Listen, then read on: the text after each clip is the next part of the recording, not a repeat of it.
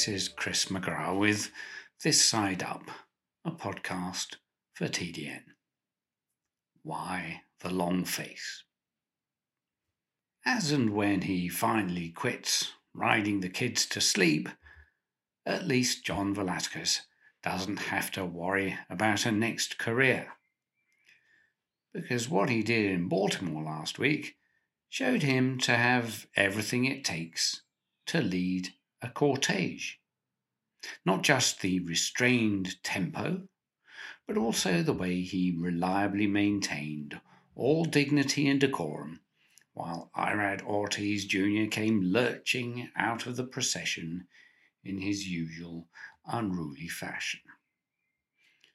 True, Velazquez couldn't last the first week if he were to lead a funeral at the same kind of lick as he did the Kentucky Derby field on Reincarnate, quite a contrast to the way he has previously hypnotized his pursuers in that race. But Johnny V amply redressed that aberration with a masterly ride in the Preakness Stakes to confirm himself for our community as apt a companion as might be found for a horse bearing a name like National Treasure. But we won't dwell on the cortege analogy, which will be far too morbid for some tastes in the prevailing atmosphere. This I must admit to viewing with some ambivalence. Because however troubled our relationship with Main Street, unrelieved sackcloth and ashes may yet cause us additionally to fail in the more straightforward priority of retaining our existing audience. Alongside a wholesome determination to keep improving, I do feel that we should stand up for the many glories of our sport with rather more pride than we seem able to find in our hearts just now. It's like the old joke horse walks into a bar, barman says, Why the long face? We have so much to celebrate, so many stories to discourage mainstream complicity in the kind of extremist agenda that will tolerate zero risk, that would candidly prefer no horses at all, rather than expose them even to the most conscionable and scrupulously managed risk. That position is invulnerable to the reminder that thoroughbreds don't make terribly good house pets. So, really, we need to concentrate on the far larger numbers who might share the aspiration of giving these noble creatures not just a life, but the best possible. As Californian horsemen, veterinarians and administrators will confirm that can raise the bar to challenging levels. But their collective efforts have produced such spectacular dividends, turning round an existential crisis virtually overnight, that I feel the wider community has been inadequately grateful. Major investors in the industry have abandoned the Californian circuit to a pretty vicious circle. Small fields, which diminish handle, which restricts purses, which reduces fields. Yet, still, it keeps coming up with champions, developed by some of the most accomplished horsemen of our time, regardless of where you happen to stand on the one who has just consolidated an incredible resume with yet another Preakness.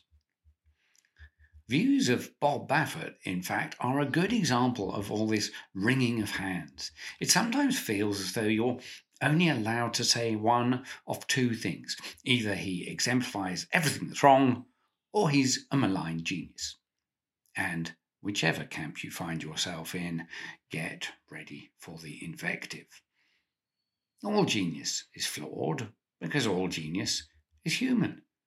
We certainly saw a human being last Saturday, but only in circumstances that maintain the bitter polemics. So much of our discourse, above all regarding HISA, is infected with venom, much of it conveyed at calamitous expense by lawyers. But who wants to be invited to a civil war instead of a garden party? I do understand that parts of our community will only stir from their complacency if adequately alarmed by the costs of inaction.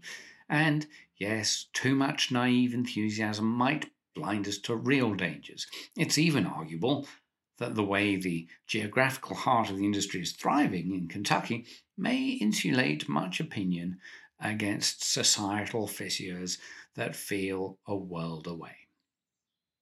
Certainly, professional horsemen have their share of culpability in the loss of public traction. As I suggested last week, we're either breeding horses that aren't up to the task or hiring trainers who won't properly explore the genetic attributes we may wish to replicate. In either scenario, a solution is absolutely within our hands. But one other thing also needs to be understood by horsemen. You can't have it both ways. You can't refuse synthetic tracks, which are demonstrably safer, and also refuse more exacting regulation. If you won't accept the kind of strictures that redeemed dirt racing in California, then you'll just have to make do with synthetics. And actually, that whole area is yet another that only tends to disclose division and misunderstanding.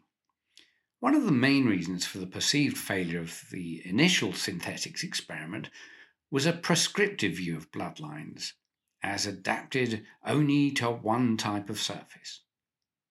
So, whatever our grievances with Churchill Downs, especially regarding Arlington, I'm glad to see them putting their shoulder to the turfway wheel.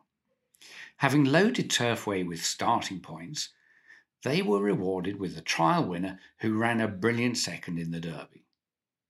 In the process, remember, Two Phil's precisely emulated his sire Hard Spun. Are we any more likely to take heed this time round? While we're on the subject, I'm intrigued that the sire of the Preakness winner has lately surfaced among those extraneous speed influences sampled by Coolmore for their plethora of staying mares by Galileo. Quality Road's own track career was all about carrying speed on dirt. But his dam was by Strawberry Road, out of a half sister to the dam of Bari. And of course, his sire, Elusive Quality, adapted very well to the European theatre. Quality Road has had a couple of Royal Ascot winners, while his daughter Bleecker Street last year emerged as one of the elite grass talents in America. So it's unsurprising that he should be looking like a promising experiment for Coolmore, not least through his son Cairo, who runs in a classic at the Curragh on Saturday. Actually, National Treasure himself has plenty of chlorophyll in his maternal family, while his first two dams are respectively by sons of El Prado and Blushing Groom. But he's presumably never going to risk grass when he's not getting anything like enough respect as it is. The world outside is understandably aghast at our horrible run of breakdowns. But even those turning their gaze inwards just want to tell us what a terrible Preakness it was and how we're clinging to the wreckage of an antediluvian triple crown. It evidently wasn't a terrible enough race for the Derby winner to swat aside horses that finished third and fourth in the crop championship at the Breeders' Cup. Sure, that was largely the work of Johnny V, and emphatically nothing to do with a two week turnaround. But if these races are so soft, please feel free to go and win one. So let's offer due congratulations to this very game animal, to the people who bred and raised him, and to those who found him and have now brought out his potential. It was a difficult, wet day, for sure, but life is full of ups and downs, and horse racing is no different. In fact, that's exactly why its stories are so compelling, and why we must share not just our grief and guilt, but also our joy and pride. For the TDN, this is Chris McGrath.